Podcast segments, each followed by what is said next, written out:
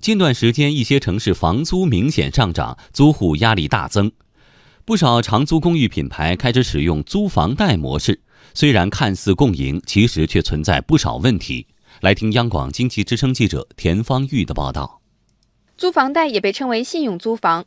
我爱我家对这种产品的解释是，通过对客户的芝麻信用综合评定，为租客提供免押金的服务，并通过房租分期的信息服务平台房司令，为客户对接优质的个人租房消费贷款服务，以实现租客押金减免、房租月付的信用租房模式。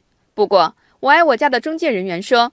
这种看似单纯租房的行为，其实是租户与房司令签订贷款合同之后，房司令先将租金支付给我爱我家，然后租户还款给房司令。其实这种也相当于贷款还房租的嘛，肯定有费率啊。它这个费率是百分之五点八。比如说你月租金一千块钱的情况下，你还的时候要还一千零五十八。有媒体报道，在自如的租房合同里，贷款的主体是中国对外经济贸易信托有限公司。也就是说，有一些企业是在借道信托计划向租客放贷。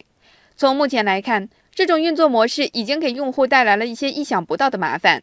租户吴女士，房司令他们和业主还有一家中介公司，他们三方呢签了一个租房的协议，房司令从业主那边租个房子。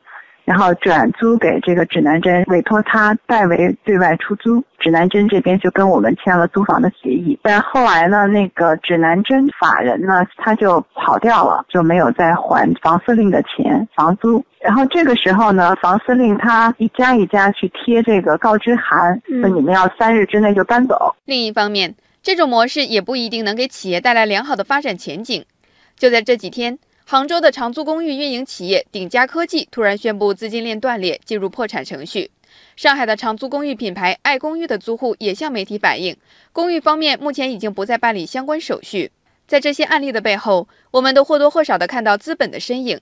在这次房租上涨的过程中，就有媒体关注到，资本在房屋租赁市场的大举布局，促使长租公寓品牌跑马圈地，通过各种方式来提高利润，然后再参与一些高收益、高风险的项目。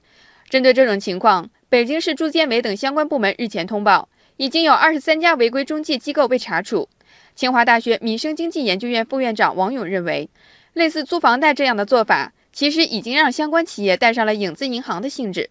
不过，王勇也提到。这种模式可以通过一些方式让它运行在阳光之下。其实，在国外，这是一个可以做成标准的资产证券化产品。从这个角度来讲的话呢，我们应该鼓励发展标准的这种资产证券化产品，把它的风险降到最低。对于租赁企业来说，怎样才算是善用资本而不是滥用资本呢？